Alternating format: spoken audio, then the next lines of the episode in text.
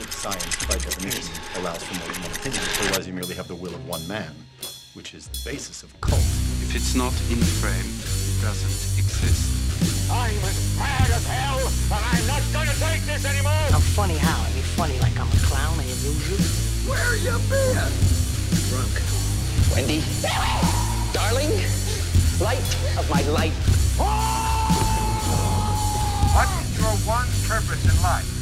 To explode, of course. I like death with sex. How about you, Casey? You like sex with death? Yeah. There's some good ones. I I uh I'm scared, dude, because I my notebook's not in here, but I got it.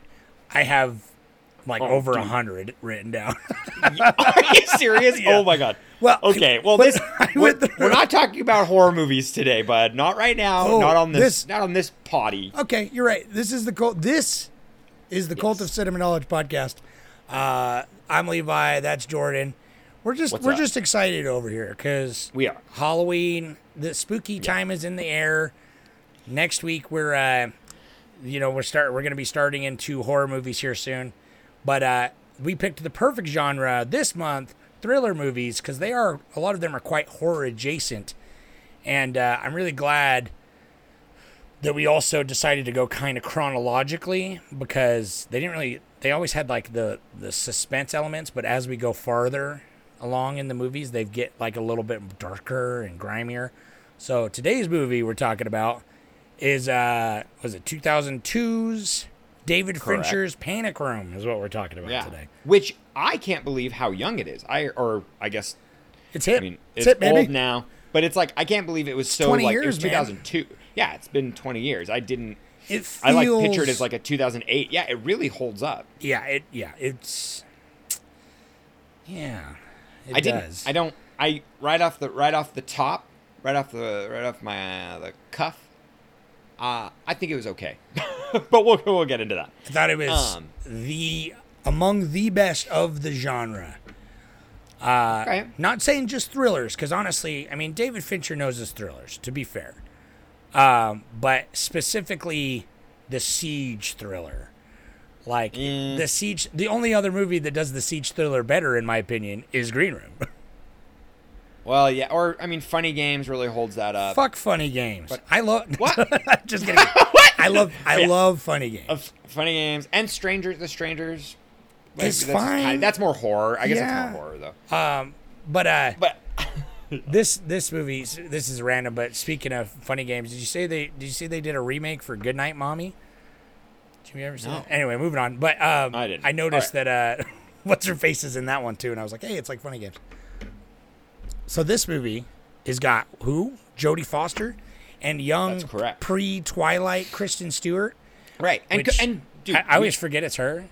And and it's like wild that it's her because she's like a decent actress. Yeah. and it's like I don't know what Twilight. I think it's just director. I think that really clearly just boils Honestly. down to like she just probably just was not given any sort of direction. No, those movies like- are terrible, and I'm amazed because I mean, Right. look at Robert Pattinson too. He's one of the greatest actors of a generation, but nobody knows it unless they That's watch true. films because they're always like, "Oh, the Twilight guy." Nobody gives a fuck Uh-huh. about that. no, legitimately. I mean, he's kind of he's kind of shifted into the Batman guy now. Eh, but that's a bummer. That's because he does That's a bummer because But Right. this But, movie, yeah. it's got a great cast, man. You got those two. It's only like It five just- characters. Like I, it's Jared Leto when he was good. Um, Yeah. Forrest Whitaker, who I feel like was everywhere and now is nowhere. I know exactly, and it's like I feel like Forrest Whitaker's eye was less droopy. Like I feel like he No, seemed, dude, it's he seemed healthier in this, dude. It was so drippy. It was on the back of his head. What are you talking about? No, dude, he felt. I felt like he was. He seemed. He seemed fresher. I don't no, know. he seemed- had he had he way too good, many dude. thousand yard stares in this movie that it was just like eh, like a, like a fucking egg yolk. I away. dude. Oh my god. Do you know? Do you know if he had like a medical issue or Probably, is it just I don't know. I, I love it though. birth or? He's got. I love it. I fucking love Forrest Whitaker. no, but dude. He's yeah. He's got such a look, dude. Such a character. And he's su- he's such a good fucking actor. he's he's so good. But uh, in America's Sweetheart, everyone knows Dwight Yoakam. yeah, thanks. Who who is in fucking everything? He's in a he's lot of random stuff. stuff. but it's Yeah. It's, it's just funny that beloved country music star Dwight Yoakam. Oh wait, is he really a country music He wasn't star? an actor. He was I- cast in this, and then he got like the acting bug, and now and then he was in everything. And then he was in a lot of stuff. But wow. he's done That's- He was a country musician in the '90s that my dad really loved. Oh, and that's probably why uh, Fincher used him because I 100%. didn't really know this about Fincher. This mother flipper directed like like you said like 80 music videos. like Dude, I knew I knew he was I knew he did music videos and and commercials. Like that was kind of like a thing. It was just one of those like background like oh he he came from that. He's but I definitely didn't one of realize those it's guys. like a lot, it's a it's a lot. and a lot It of pretty big lot. And, ones like, too. Like And was the Alien 80s and 3 his was That was- Alien 3 his first directorial debut? that was his break. wild. Yeah, and he, Wild. he he's kind of disowned it since then. He's like, I learned a lot from Eh. it, but his real he considers like his real debut to be seven. You know, 7. Which- yeah. which sure is yeah, the totally. yeah seven. That's why if for those you don't know, and then Jordan's gonna give you a synopsis. I don't know. Um, We're, yeah, I, we're, I'm we're- I'm the resident. David Fincher fanatic around here, probably. right. No, you are. and you, you've talked about David Fincher being like your favorite director. He's top, top three. top easy. three for sure. Yeah, He's top. top- It, it does rotate, um, for sure. Right. Yeah. But uh, the old the old Fincher man, he uh, he's got a special place in my heart. So well, okay. I'm gonna let me read my let me read my little synopsis first, real quick, and then I can get into like we can do like The you know, Fincher? David Fincher, David Fincher ranked or something because Okay. it's like. This is the, we Well, have, used a, have we a have an running inside joke, joke. I know we have an inside joke up at Panic Room. Let everybody shut up. I'm gonna read the synopsis. Shut up, everyone. Shut up. You We're driving there? it. Shut your mouth. Yeah, if you're driving right now, you shut off your car wherever you are and you listen to me. I'm going to explain this film to you in the best way I possibly can. You wrote this one. Panic Room. I did write this. This is all. This is all me. Maybe I you know what I'm going to start skirting around it and be like, I'm just going to use a pen name. like, no, I got this from I got this from Gervaston or something. Yeah, Gervaston. He's the one who wrote it. That's it. All right. Uh, no, I, Jordan Howard, wrote this.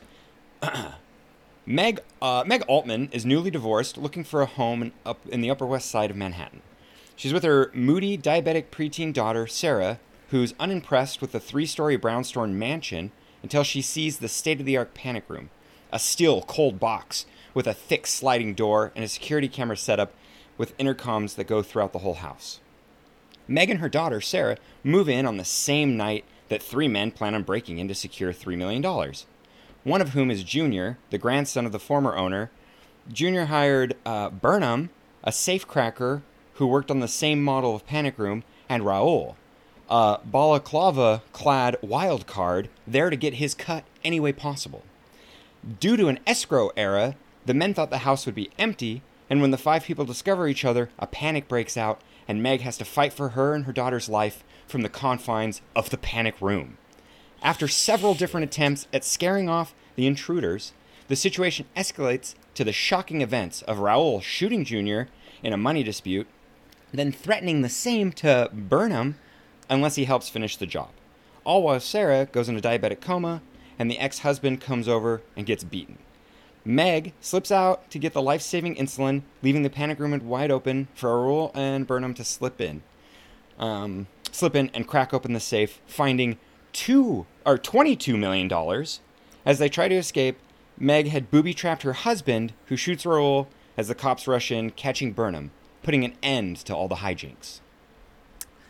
Pretty. That's kind of it. That was a But good. That's a good one. It's it's more. It is a lot more. Uh, I'm sending that to you. It's a lot more epic in Well, the in there's the a lot more climax, details, like and- a lot more tussle. And yeah. let me Yeah. let me say, just the husband does not get the justice of the final kill of Raoul. As to say, Burnham, because he has the best character arc, he could have got away, and he comes back because he has this weird moral code. He comes back, and he, sh- he, he the whole movie he's not getting involved with violence, and so I feel like it's discrediting to him as a character. He comes back and he fucking saves Meg's life, who's about to get her head crushed with a sledgehammer, which is awesome, uh, by killing Dwight Yoakam. And uh, but because he went back, he ends up getting caught and probably going to prison for the rest of his life. But uh, Oh, that's right. Oh, does what does he do? Does he stab him? No, I don't even remember. no, he, he shoots him in the Oh, back he, of the he head. He shoots him. Oh, he shoots him. That. That's right. That's right. Yeah, It's he shoots like- his eyeball yeah, out. that- right. Yeah. Yeah. Yeah, that's pretty fun.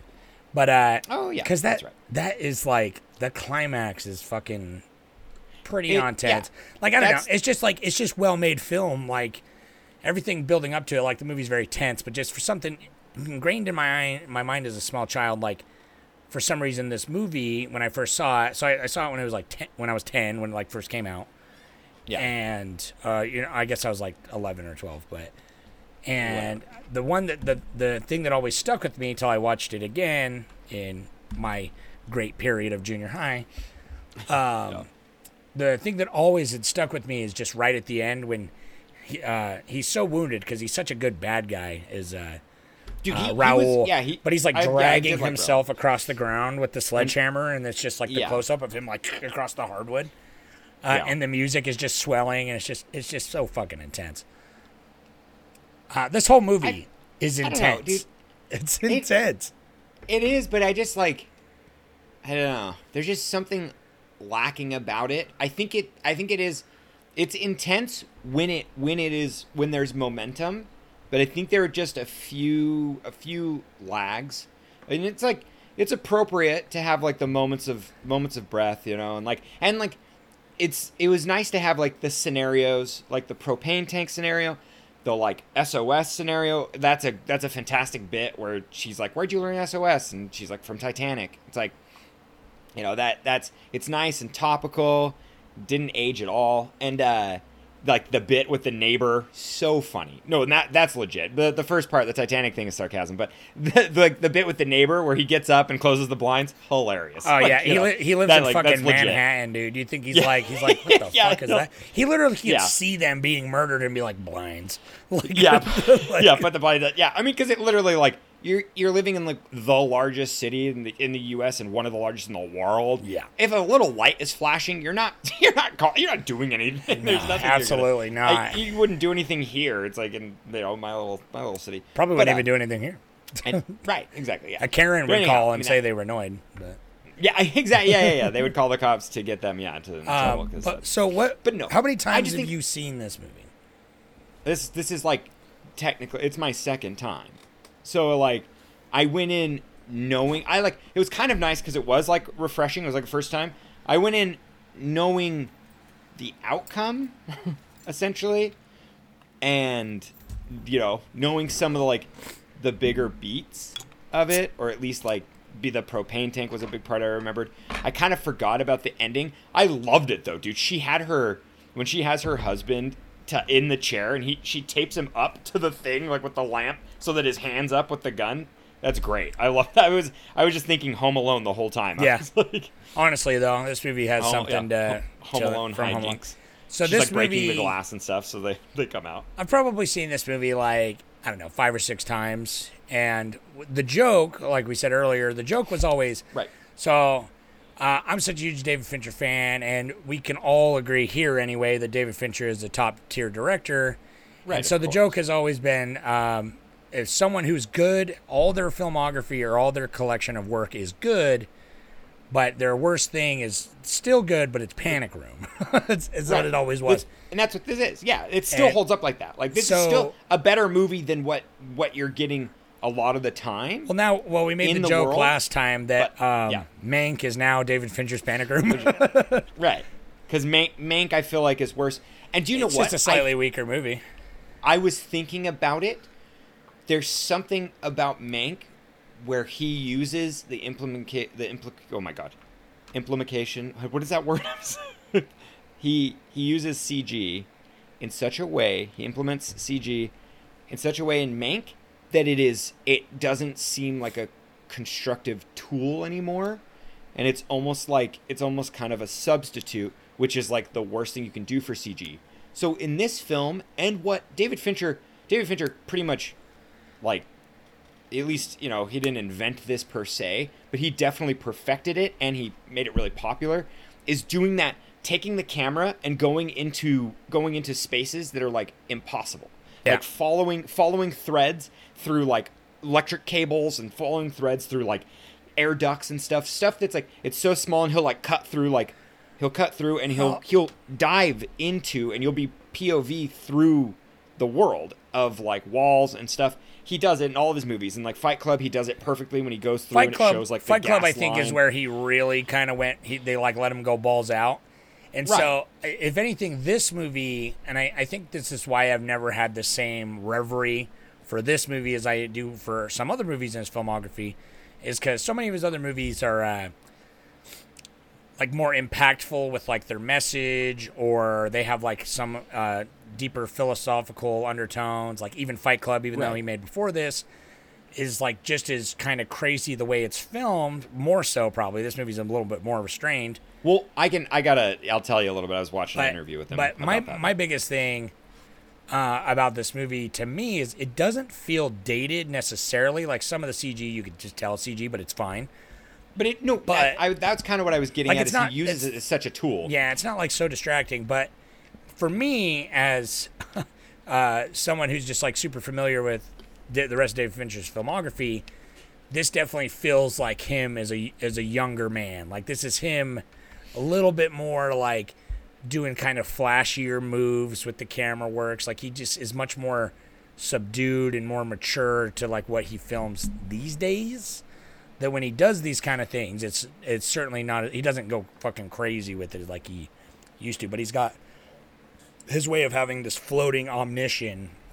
The camera Right. is like this presence, which uh, wasn't really like as seen. Like people tried to do it, but he really did it really well with his film style. to like how because like you said, it Dude. does crazy things that a normal camera can never do, and he was kind of like really It- the first person to him, like- really lean into it super hard. Like dude that. it took him like a year to get to like get those shots done it's it's wild dude this was like a this film production was huge and this is what this is why we like fincher is he like he kind of like spares no expense which is kind of old school filmmaking or like i feel like i feel like nowadays it's so formulaic where like they get a budget and you usually can't go over that budget at all. And you know and you usually have to like really plan your like plan your shots and plan your days really well for most movies.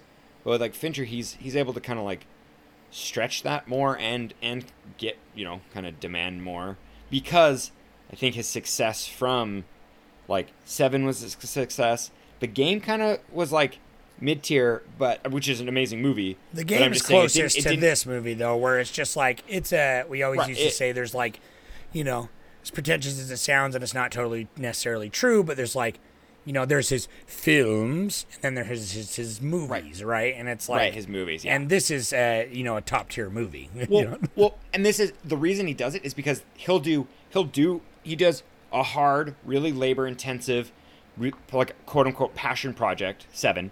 Then he'll make a movie that's kind of just a fun idea premise, the game. Then he did Fight Club, also passion project, really put like his life into it.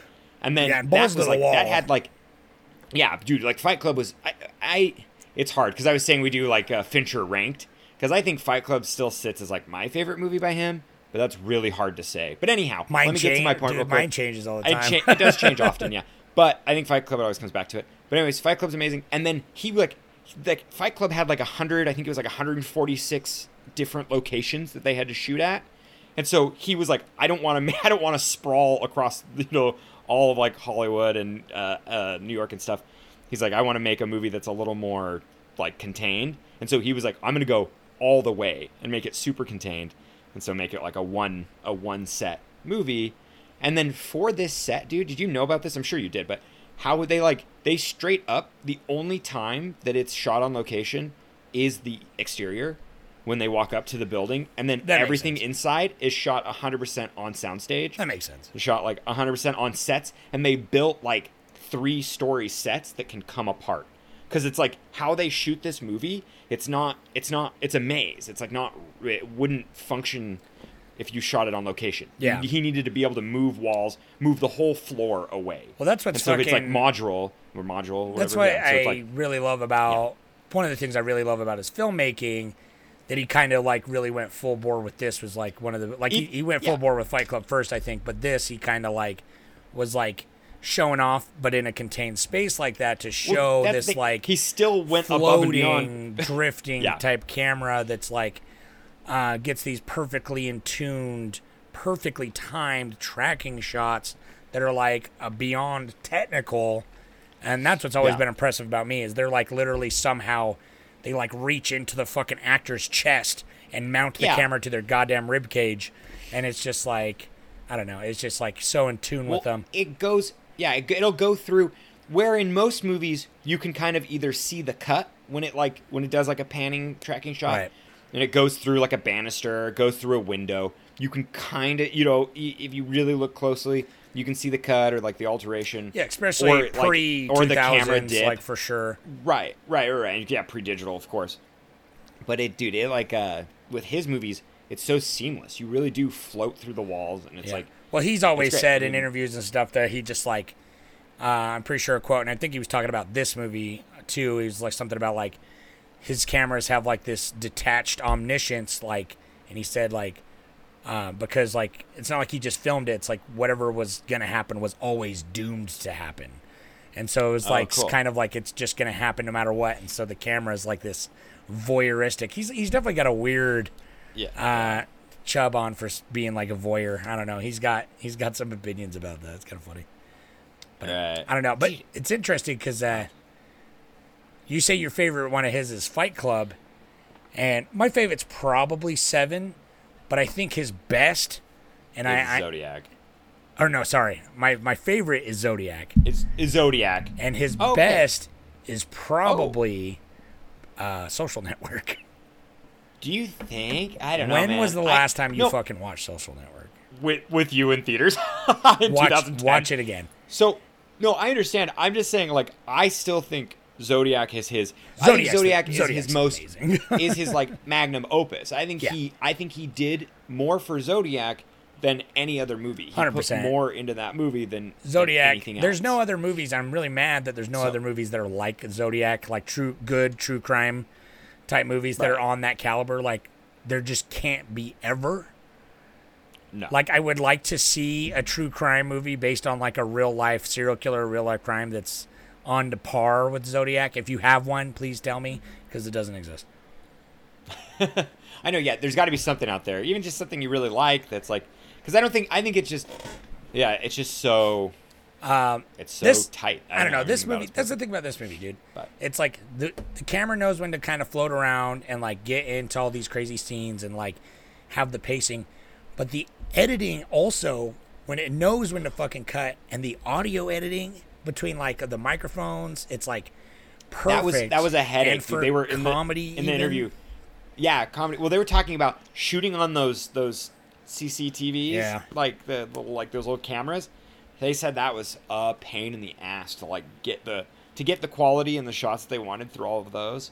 And like it, what's really cool though is it it shot chronologically, so like it like kind of I think that's like the best way to do this kind of movie. It like for the fact that there are so many moving pieces of each floor somebody's in a different room somebody's moving around you know so i think it like I think it I think helped that's the way. it helped them keep it tight because that definitely didn't i loved that I, I was like holy shit that is really the story is it's like f- this is a flawless film i just don't think it was i just didn't i didn't really connect to it i didn't really Yeah, it- i just thought it was fine That's the like difference. that's the whole joke That's the It's whole like, it's thing. the panic room you know that's the difference. It, it doesn't have, you know, the staying power of like a lot of other of films in his repertoire where you're like just like thinking about or have like this huge like these huge deep moments. Like this movie is just a straight up perfectly executed thriller though. Like it is just Well, it, it really is. just does And- everything it needs to do very well without ever going ab- above and playing something that it's not. Like it knows exactly what kind of movie it is.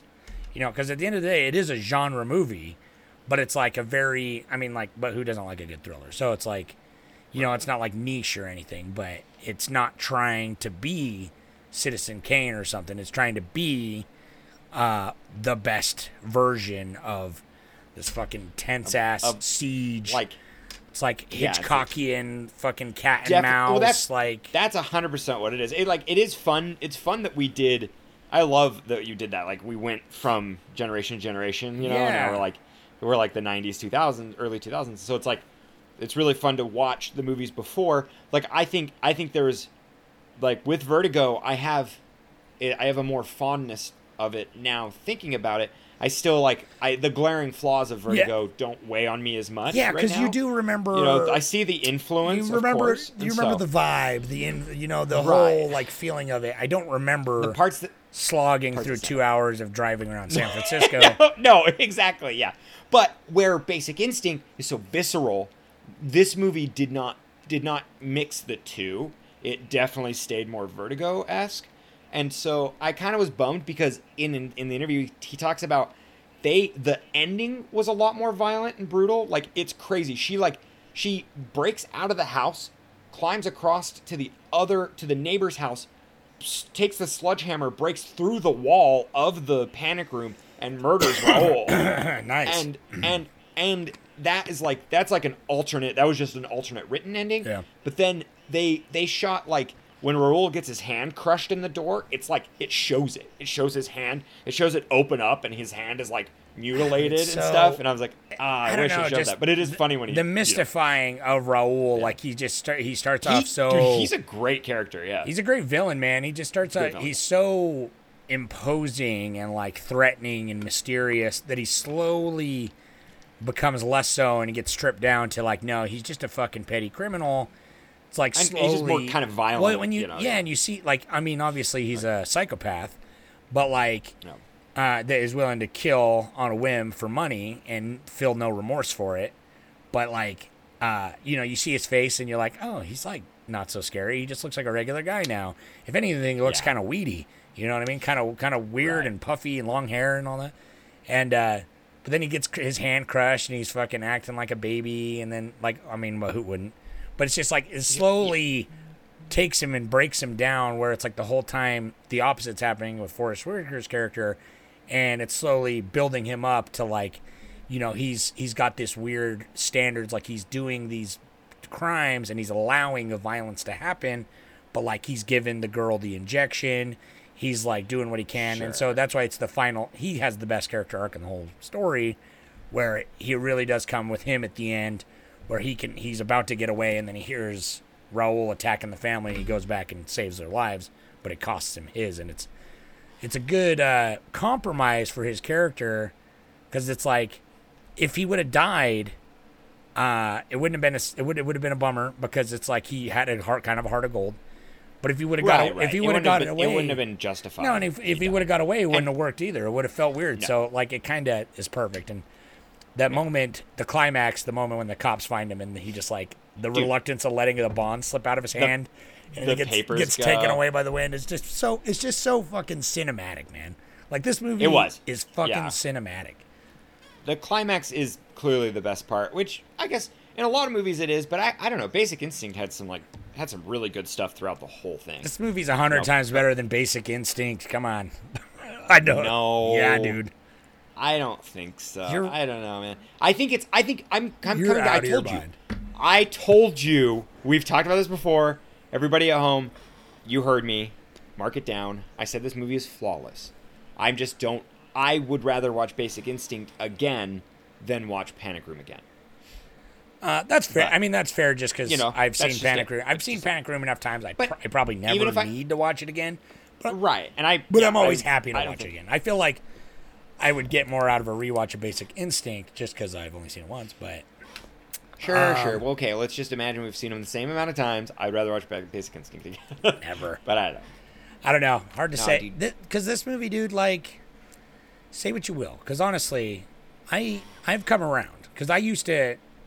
You would have asked me five years ago what I would rate this movie. I would have given like a three, three and a half, just for the benefit of the doubt. You know, like it's good, it's fun, but it's not particularly memorable. But every time I watch it, though, Yeah. Um, it is just so well made and so tight yeah. and it does Yeah. such such good like honestly it shows like it's a good script and it's solid and it does the job but at the end of the day this is a 100% a showcase of fucking great direction. Like it really shows the the creative um, decisions being made in this like from the editing down to like the choices of obviously the camera stuff to like the way it's shot to the fucking acting is some of the best of these guys like the only person to get good performances out of Jared Leto ever is David Fincher. like yeah. it's because he knows how Is to. he is is he in anything else? he's in Fight Club. Like- Oh my god, duh. Yeah. Well, but he's only in Fight Club for like ten minutes, right? He's only in that. Yeah, I he's guess only so. in the he's only in the fight ring, so it's like Uh, he's- he- he's just the one that he's just the pretty boy. yeah, he is the pretty He's in the pretty boy that gets he gets his face crushed, but it's like uh spoilers. Spo- Um, yeah, spoilers it's like for Fight Club. yeah. But uh, I don't know. I, I know what you're saying, and I, it's funny. I like I like Jared Leto, but I don't know. I'm he's take him or leave him in this movie. He's kind of you know he, he plays the character well. That's I guess you're right. Yeah, No, he gets- he- well, that's what I'm saying. It's like he just does. Yeah. He every single thing about this movie is performed to the utmost that it could be. Like I feel like this thing is firing on all cylinders, and is 100 percent at its potential. There's not anything in this movie that I'm like, oh, they could have done this better. You know what I mean? Like I feel like, like again, I feel like it does everything it needs to do extremely well, and and I'm not even kidding. I was gripping my couch, dude.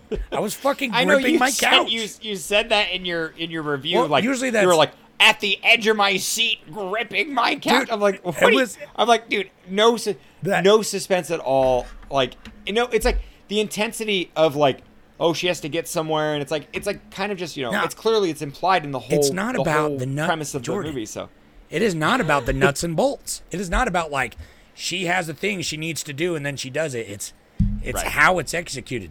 It's the cinematic nature of the swelling of the music, of the like the constant threat of danger. I, the, I get it.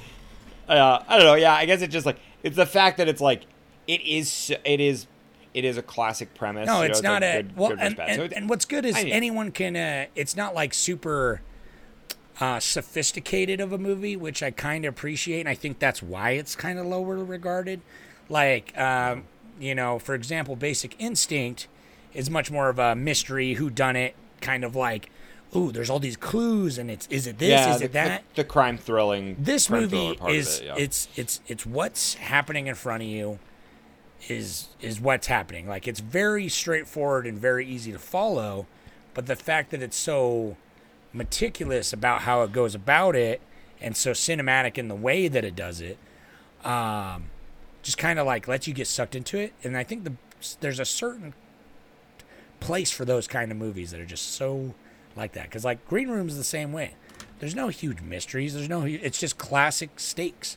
And like Yeah. you know you got like Um, I guess it's just it, Green Room has a different skin. It's just Yeah. like that. So I just like Green Room more. well green, green room is violent punks. made, so. green room is fucking made for me that's my kind yeah, of movie for sure Yeah, green. Yeah, and and Green Room literally is like.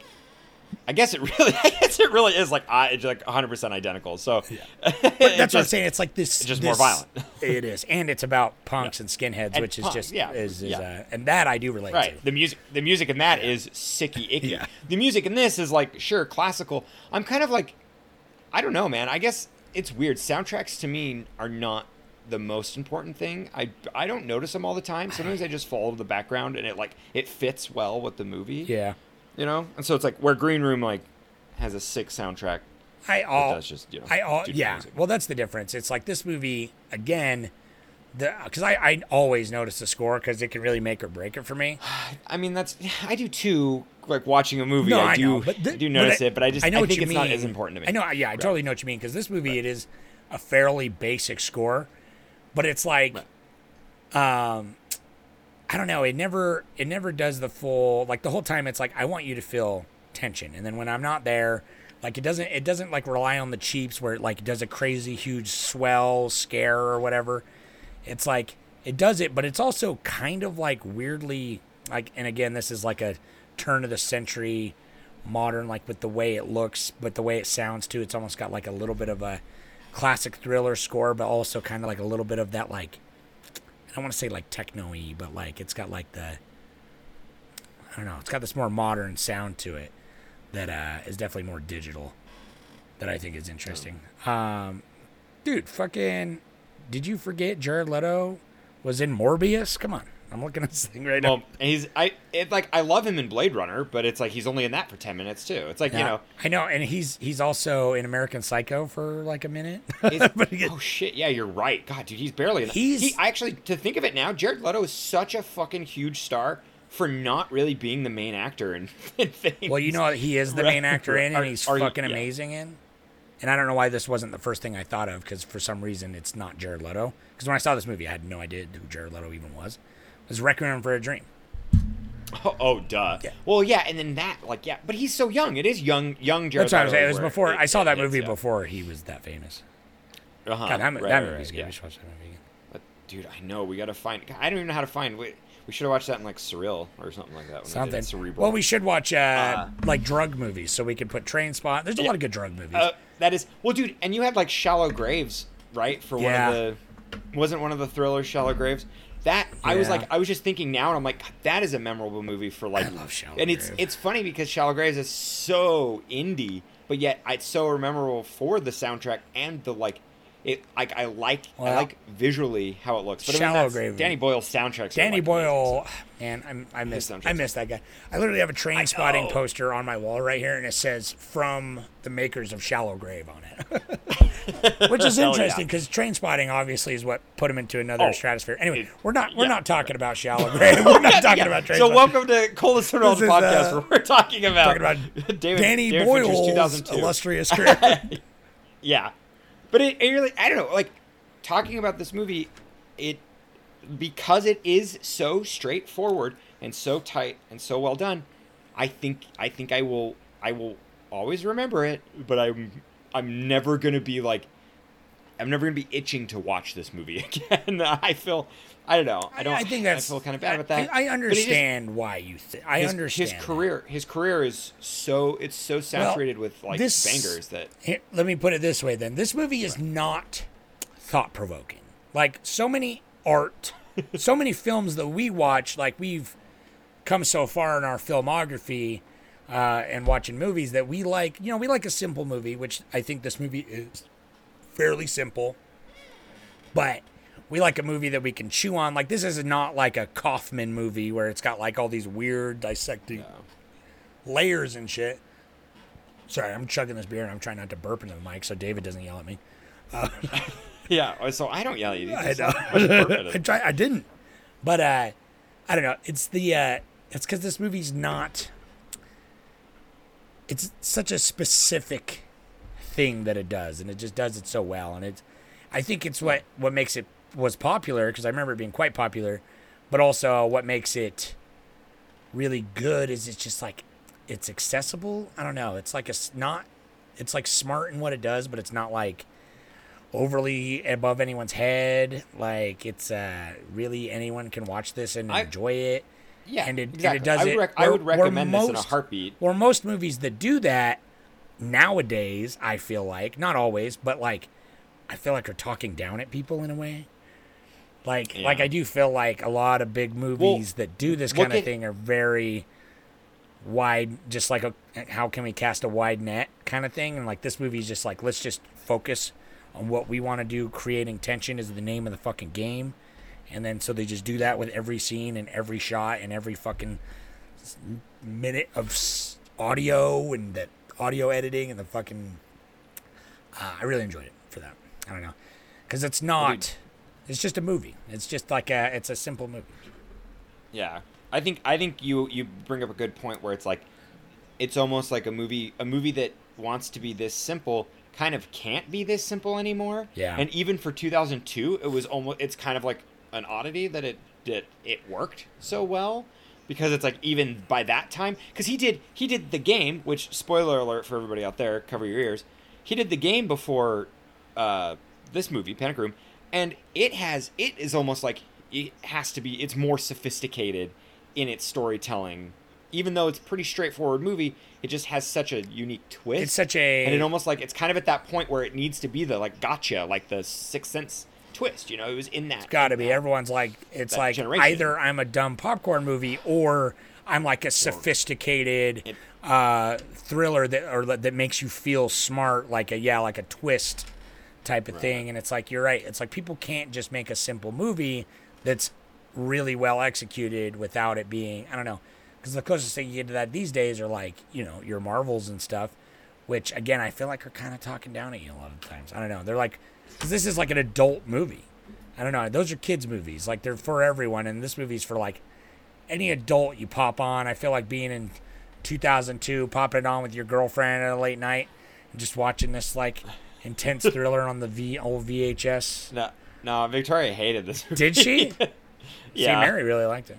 She- Oh, see, okay, interesting, dude. I think I think another one of his uh, David Fincher's films that kind of talks down to you is Gone Gone Girl.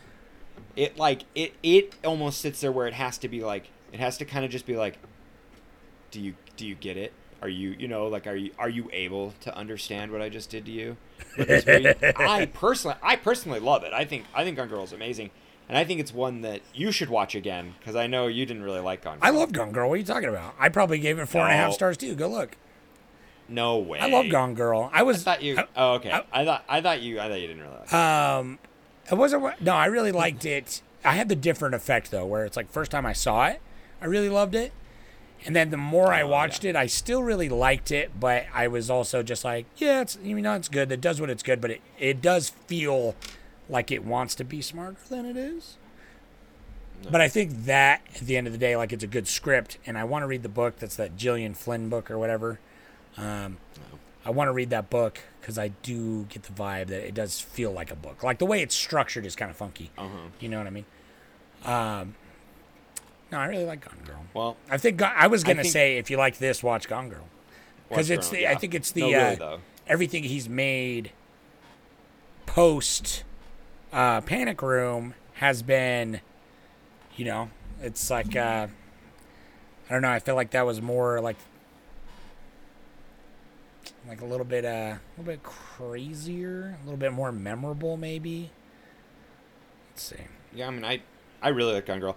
I think that David Fincher should just stick with animation from now on, because his his Love, Death, and Robots it's so good. installment was was amazing. Well, his he uh, like yeah. See, no, I guess that's not true because like his uh, there's two movies that were made between Gone Girl and Panic Room that I feel like actually weren't very well received, and that's not even including Mank, um, which Right. nobody really liked Mank. Well- I liked. I mean, I liked Mank. I appreciate it for. I'm more excited for his next movie, The Killer, with Michael Fassbender. I but- yeah, I want to know how he got caught up in making the girl with the dragon tattoo, like re like American remake, I feel like right when the girl with the dragon tattoo came out. I remember. I don't know. It's weird because I. It's weird, I remember right? watching both of them around the same time, and I remember like loving David Fincher's version. Fucking love it.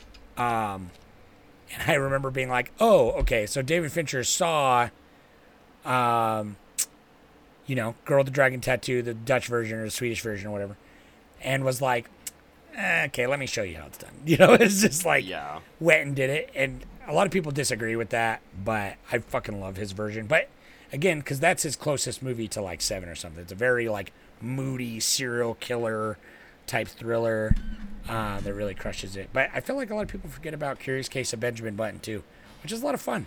That one's like a little bit more of a dude. I I was like a yeah, like I'm a really- lighter. I haven't watched it in a long time. I should watch it again. It kind of it's funny though. I like I call it his his. uh Oh my god, what's that one called? Big Fish or whatever. what was that Tim Burton movie? Is it Big The- Fish? Is it Big Fish? What's the Fish Fish Town or like real big, real, real big fish. Real big fish. Yeah. No, it but it just it felt like that kind of like it's his like it explores like the entire life of a human being and it's I told like that. It feels like like a narrative, you know, odyssey like, like it's a uh, right. It's it's being a, narrated, Just a fun little thing. told through narration. So it's great. Go see- yeah, I I, do, go- I kind of forget about Curious Case. Me too. too. that one I think Yeah. is I forget about the most probably. Uh, Yeah. Do yourself a favor and go watch Social Network again, though, man. That Social Network. Every Okay. time I watch it, like I've probably seen it the same amount of times, like five or six times, and every time I watch it, I'm like, this movie's a fucking masterpiece, and it's so subtle. Like I feel like this is really just showing off, just like so restrained, but it's just like, like I think that Social Network is almost as tense as Panic Room. Like I'm gripping the, my fucking seat during Yeah. Social Network. I can okay. I can see that. But it, it in different ways. I don't know. But uh, anyway, well, let me pull up a Reddit or two to see what any of our adore, adoring cult members, uh, fellow film goers, have to say about it. Um, I'm su- supposing you have a money minute in your back pocket, but hold on. You got to save that Yeah, for well- when I look for Travis's. Correct. So, I can I can give you a fun little tidbit real quick though. This is I was gonna do a, a new segment where it's like uh, I don't know what I was gonna call it. I was gonna call it like like you know shot watch or something or like Shot watch. is Like, like take like maybe like you know take one click or something because it's like uh, David Fincher. David Fincher's like notorious for I don't take one's pretty good. Uh, he's fucking It's like a candy for, like, bar.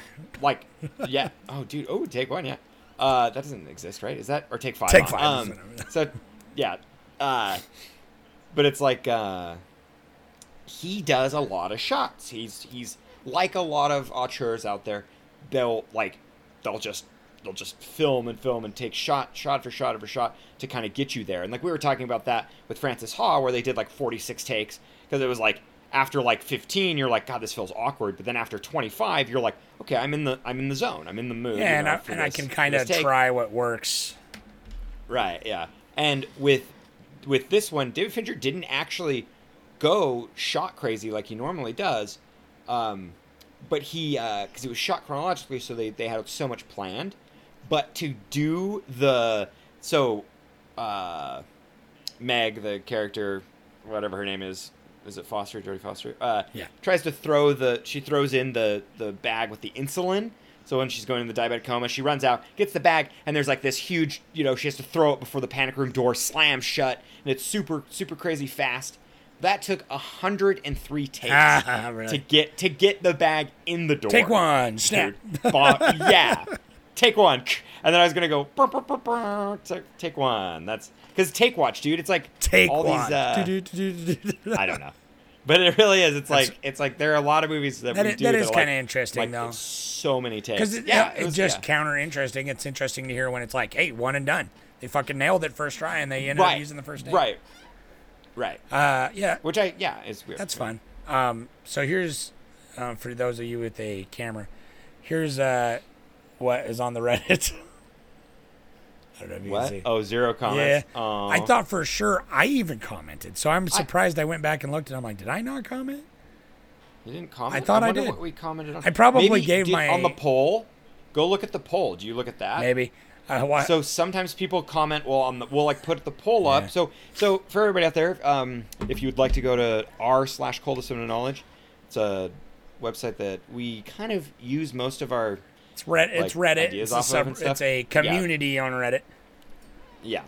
So it it's a great place to be. You can go to uh, coldestofknowledge.com and comment on the movies that we post. Listen here, kids. too. There's this website called Reddit.com, and it's going to change the world. we have our Yeah. stuff on Yeah. the It's the- platform. Boy, it's this. the front page of the internet. it's this thing you've never seen called a forum. Um, But uh, yeah, we got polls on there that have that, dude. And I thought for sure I commented. Somebody said something about Panic Room, and then I watched. There's some old poll, like some old thing I commented on from like the man from nowhere, and I got on there drunk and was like, "Panic Room is so fucking cool." Like, yeah. probably not though, because yeah, I, I just watched it last night, so I don't know. I guess I didn't. Yeah. I guess I didn't. Probably not. Probably not. We not. don't really talk about Panic Room. We talk about we talk about Panic Room as being the inside joke more than It still will be, So because- now you out there, it's Panic Room. If you like a, if you like, if you're like, oh, that movie isn't very good by this director, it's their Panic Room. But it's still a good movie. It's their Still a good movie, but it's just like the least best.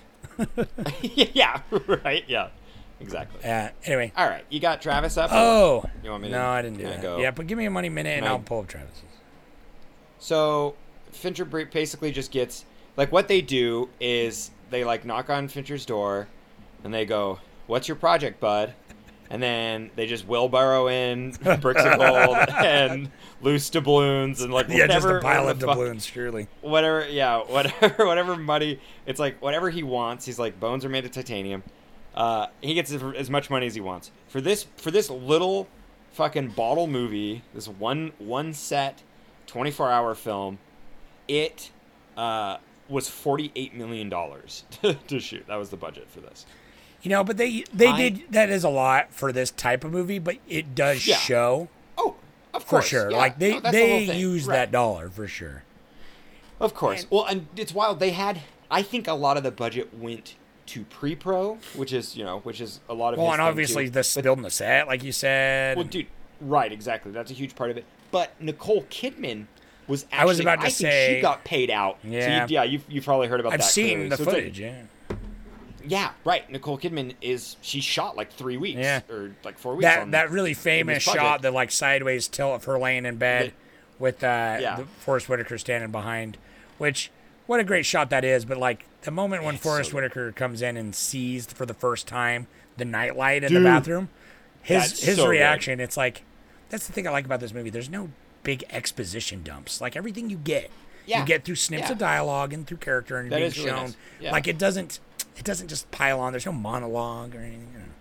No, and I love, I love watching people crack safes, and it's so I know, I was literally like, this. it's so Where- good in this, dude. Is there With a the school little, the to go little, to like- for safe cracking? Like, I, know, want to go. Yeah, I, dude, all the movies I've ever seen that have, dude, that should be a genre we do one one month because it's like Safe Crackers, dude, is Ah. a good one, and then like fucking Rififi. Yeah. Well, we tried to do Rififi, but we couldn't find it anywhere at all. Oh, that's right. Which Yeah. was bullshit. In the high seas. but- Anyway, so how much? How much did it pull in? Forty-eight mil. No, and then no, of course, three. Yeah, it was it was you know forty eight mil uh, budget, and then at box office one hundred and ninety seven. Okay. So Okay. come on, That's pretty good. Come on, but I this is my speculation. I believe that is hundred percent solely to do with Fight Club's popularity.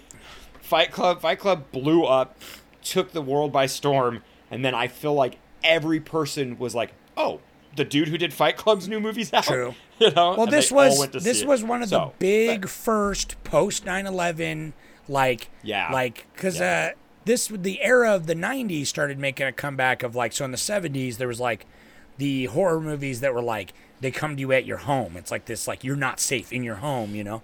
Um, Yeah. And they kind of went away, and then they started coming back in the 90s where it's just like you know the, this like threat, this uh, domestic threat, if you will. And this is like the first movie that like because it kind of ended after this too. You didn't really see a lot after that, but the '90s were full of them. And this movie like benefited. It's like the peak of that genre out at the back of all that.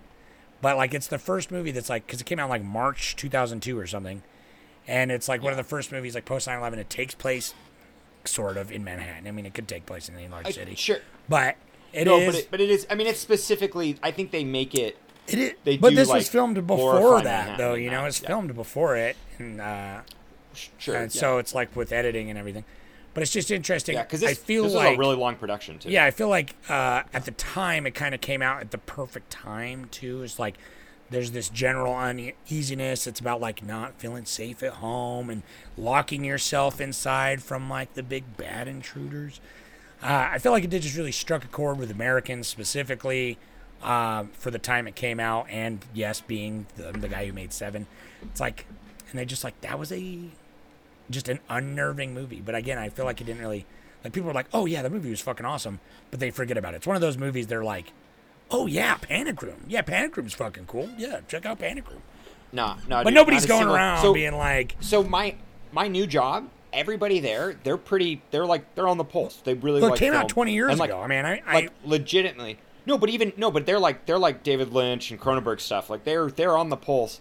And uh this movie, they're like, oh yeah, it's one of those like, oh yeah, that movie. Yeah. you know, so it really did kind of fall. and it wayside. is. I think a lot of it is because it's overshadowed overshadowed by David Fincher's other movies because it's like he's done way better movies than this. You know what I mean? And again, it's not that it's not a testament, but it's like if he didn't do anything else ever again after Panic Room, it still wouldn't be remembered as fondly because it's not as good as, As- as Seven fond- or, or Fight Club. You know, Uh-huh. Yeah, Uh, that is but those movies are like Okay. those movies are fucking genre defining, decade defining. Like people, when you look up a list of the best thrillers ever made, you're gonna see both of those movies. You look up the best movies of the '90s, you're gonna see both of those movies. You know what I mean? And so it's just like uh, it's a hard act to follow. I get it. Right. Those are. hard. But it's still, but it, it did, God, it I- did great in the box I office. haven't. He's God, fine. I He's got, yeah, he's fine. They they give him money. gold doubloons still. Anyway, yeah, yeah. Right. God, I haven't seen Fight Club in like ten years probably. Dude, same. Yeah. Oh yeah, if not longer, Yeah. man. I need to see that again. been a- It's- I mean, I've but- seen it. I remember when I first time I saw it on VHS in my little uh, TV VHS combo in my bedroom when I was like 14 Yeah. or whatever, and I, and I literally was like, "Oh my god!" And the Pixies are playing at the end. I was like grabbing, I was like it, grabbing my TV and shaking it. yeah. dude. Yeah, dude, dude, Kids won't know. Old TVs used to make a lot of noise. Yeah, dude. They just when they were on, when, yeah, like you would turn them on, and then there'd just you'd be in the other room, and there would just be noise. You would just hear, you would feel the TV It would. talking to you, dude, Videodrome style. Um. Anyway, while I was doing Uh, Travis's you- thing. yeah, can you hear Travis's? Sorry. I need to hear from. All Travis, right. please. Okay, you ready? Hey guys, Panic Room for me was an okay thriller. Having seen it years ago, I had high expectations for the rewatch, but it didn't do it for me this time around. Although I appreciate a tense home invasion movie, I kept thinking about the size of that place in Manhattan, where just two people would be unbelievably expensive. That made it hard for me to see them as relatable characters. Also, having never seen a panic room in person, it felt like this was a uber rich problem scenario. I think my favorite part was watching Raoul pick up his fingers after leaving the panic room in agony. When I think of home invasion movies, Funny Games and Us first come to mind. And when I think of ultra tense movies, I picture No Country for Old Men and A Quiet Place 1 and 2. So my question today is, which titles come to mind for you guys when thinking of home invasion and ultra tense movies? Thanks. Ooh. Fuck you, Travis. Thank you, thank you for the question. No, no. I'm just No, kidding. Tra- I'm just kidding. Travis kidding. has got. I know, I know what you mean. I know what you mean. It's like I get it. ultra tense to me. I, ultra tense is like, like irreversible, yeah. or Yeah. like you know, I don't know. I can't. It's like, even like high tension. Uh, you know, fucking Antichrist. Those kind of. I don't know, like something where like a person gets in a situation. I mean, most that- lately, I'm most lately I'm thinking of like the brutal, Safdie brothers, like uh, Good Time and like Uncut Gems and stuff, like those like really anxiety-inducing type oh, of tension. Yeah, yeah, yeah, yeah. but that's kind of different because that one's like these characters making horrible, stupid decisions that you're like, oh my god, why no? Where this like these kind of movies, like No Country for Old Men, old men, yeah, No Country for Old Men, like Yeah. he says, uh, and this, or people are making smart decisions, but they're tense for different reasons. But uh, in Quiet Place One and Two is is tense for its concept only, uh, and they're well made. And honestly, have you seen the second one? I didn't. No, I didn't see the second one. But It's I heard it's better things. than the first one, I think. Oh, wow. I mean, the okay, first one was fine. I liked the, the first Yeah. one was pretty good, and Oh, the second one was I really liked it. good too. I liked it. It's I I I think of Quiet Place as being the greatest Last of Us adaptation that'll ever exist. Until The Last of Us comes out in a couple months. Come on. I don't know. Man. Have you seen the trailers? hopes. It looks good. I don't know, man. I not until it's out, yeah, man. that's true. Who knows?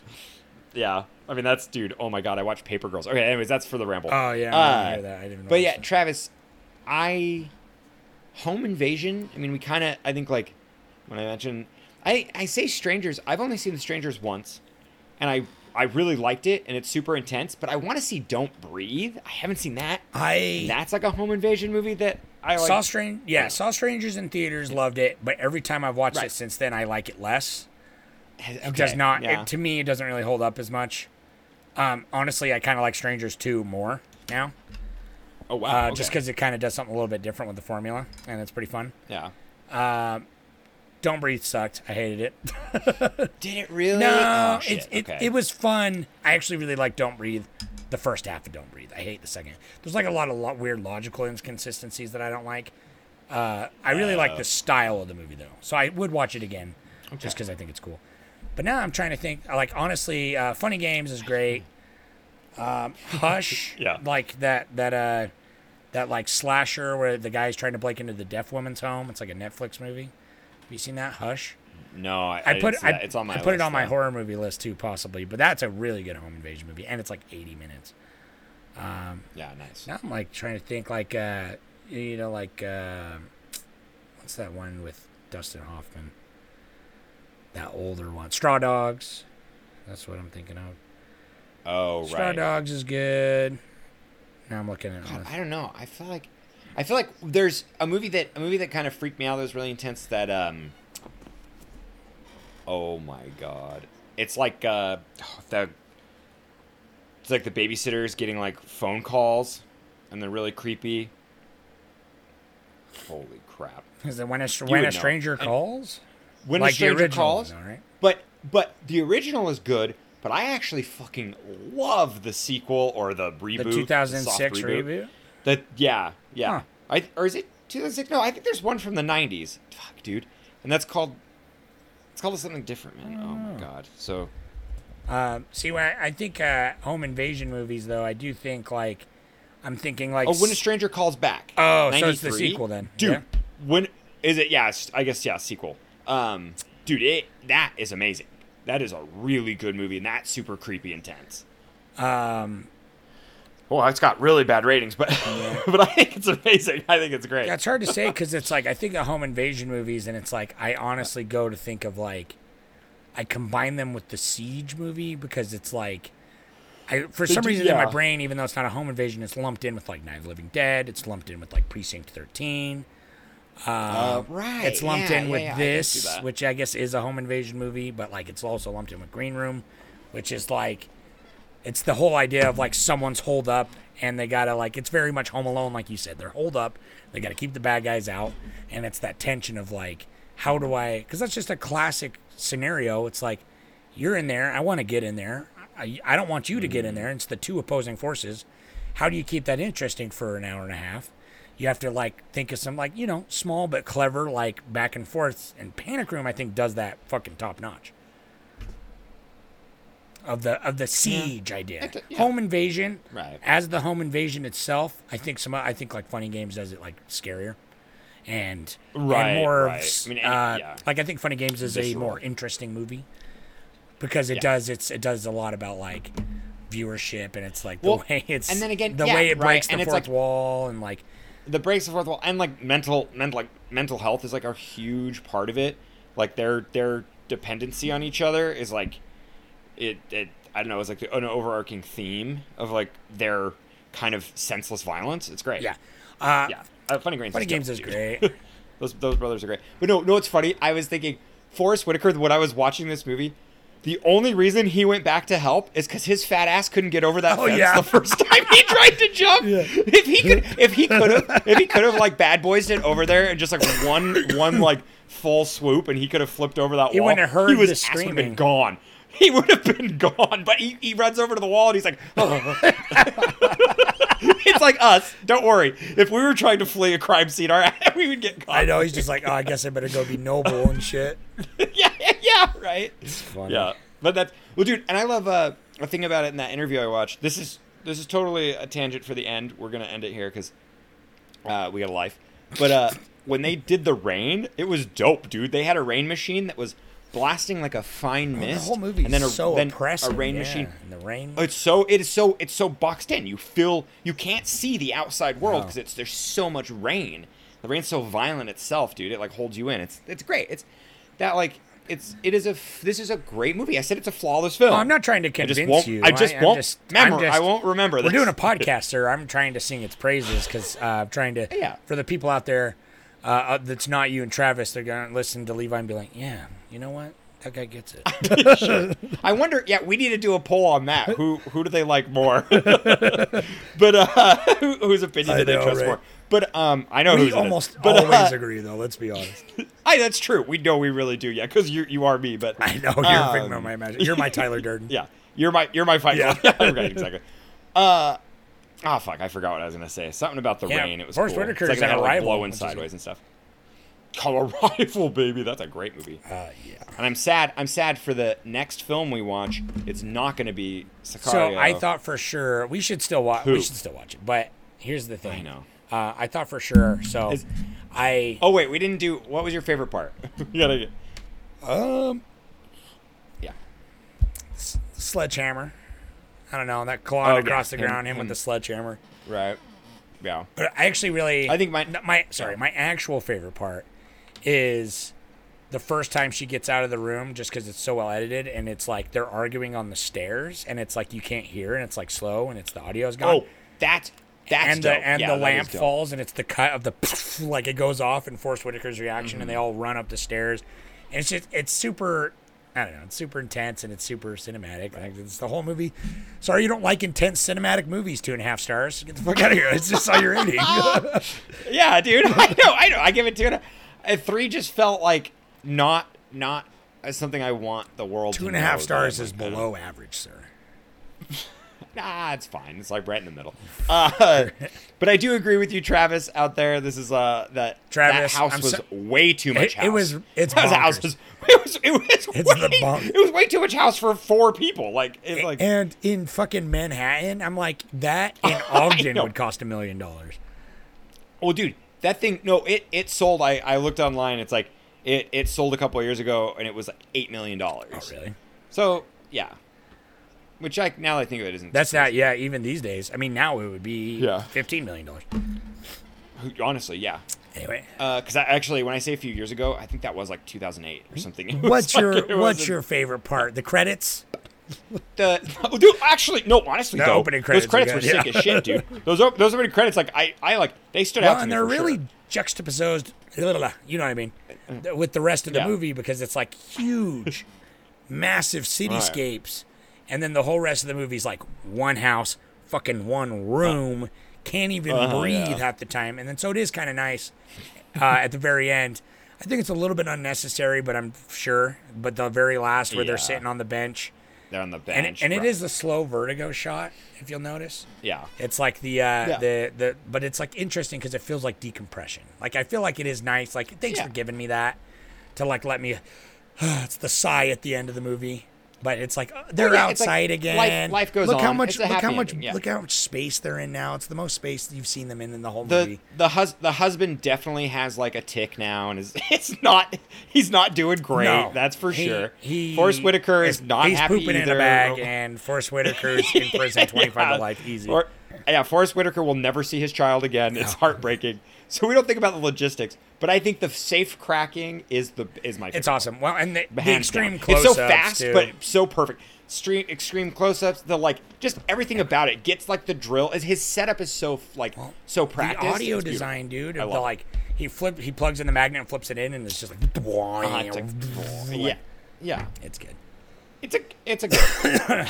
You're goddamn right. Uh, Yeah. it's not my favorite Uh, movie. It's not even close. It's not even my top five David Fincher movie. But this just goes to show. no, this just goes to show, David Fincher's the man.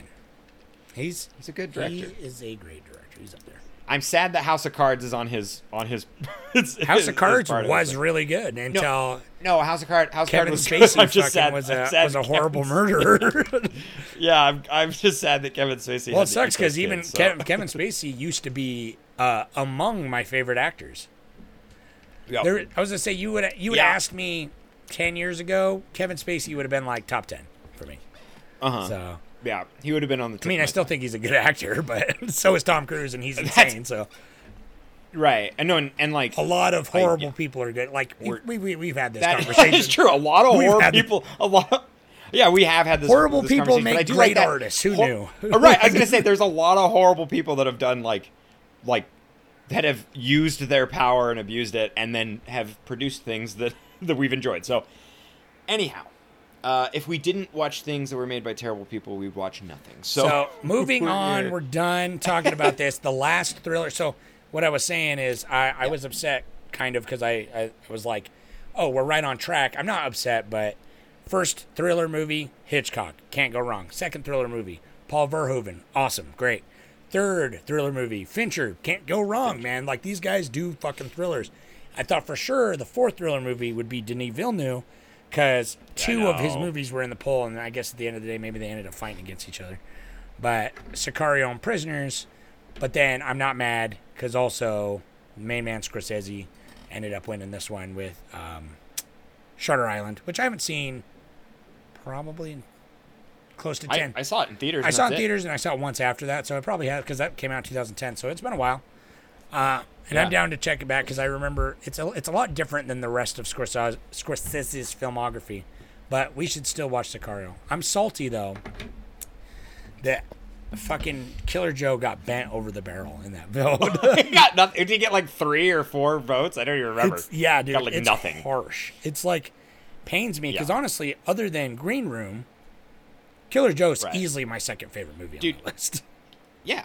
No, yeah, same. Well, I haven't seen Sicario, but I, I can imagine that I'll like Sicario. Sicario's great. but not as much Like- as not as much as Green Room or Killer, Killer Joe. Joe. Those are just such little. Those are called like uh, those are like indie gems or like little nuggets of of just of just They fucking n- un un like untainted, beauti- beau- unbridled, beautiful, yeah, un, unbridled cinematography. beautiful like, nuggets. It, like even Sicario, like has its producers breathing down its neck. It's like, but Killer Joe and Green Room, no, dude, those guys, those guys don't have producers. like they No. don't, they don't have a big producer that's like trying to, you know, they're not, they're not testing those I, those. I saw Killer. Joe They're- with you and David in theaters when I lived in L.A. God, and uh, so we saw it and it was the NC-17 version, and Yeah. uh, we didn't really know anything about it except for like, oh, William Friedkin, cool, and uh, Right. it blew my flipping socks off. I know it's dude, and it's like it's when um, oh my god, whatever you know, all right, all right, all right, like uh, McConaughey. When Ma- yeah, McConaughey Before was like he made his of- comeback, that he- was the start of it. Right. Right, that- right, right, right. It that was like- came He was doing weird abstract Yeah. shit. He wasn't just being a pretty boy anymore. He was doing weird Well, stuff. that came out, and then True Detective, the first season of True Detective came out like right Yeah. after that, and so I saw both of those back to back, and I was like, McConaughey, where you been, dude?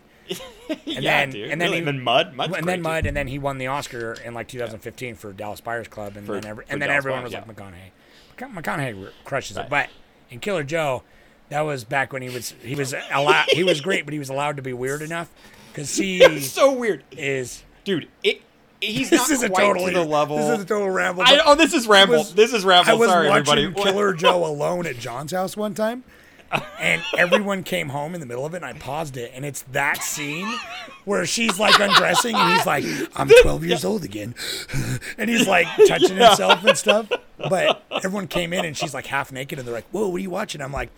Uh, trust me, this is not as hot as you think it is. This is very uncomfortable, so I'm gonna just turn it off right now. We'll finish it later. yeah, yeah, dude. He kind of he almost goes full Nick Cage in that movie, but Yeah, it's like you it's know. pretty good. Uh, everyone in that movie. Yeah. Anyway, uh, so we're watching not Killer Joe. We're watching Shutter Island next week. Shutter Island, which I'm excited to see again because I been a while. liked it a Same. lot when I saw it. But I'm kind of like, I hope, I hope it grows on me, and I hope I learn something new Same, about myself. and I felt the same way about. I felt like I remember seeing it and be like, that was not what I expected. So I'm interested with right. more perspective now. How much uh, if I'll enjoy Yeah. it more? Well, dude. I get, I get Inception and Shutter Island literally mixed together. I think of scenes from each movie, and I'm like, would that was that the same movie? And then they like came out around the same time, and you know, anyways, uh, everybody out there in the world, you can support us on Patreon. That would be great if you want to be one of our patrons. You can go to Patreon, but uh. If you want to call in and leave a message like Travis, we would love to hear from you. You can dial the phone number 801 613 1501. Yep. Thanks for listening. Uh, check out the Reddit. We are doing horror movies very, very soon.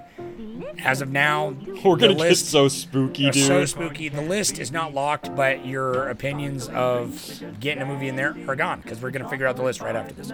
So, Yeah. uh, get ready for that to drop on your noggins, and get ready for 31 days of spooky tooky, ooky booky horror, and then some. So, uh, okay, Oh, thank yeah. you. We're gonna open the crypt. Uh, check out Panic Room. Goodbye.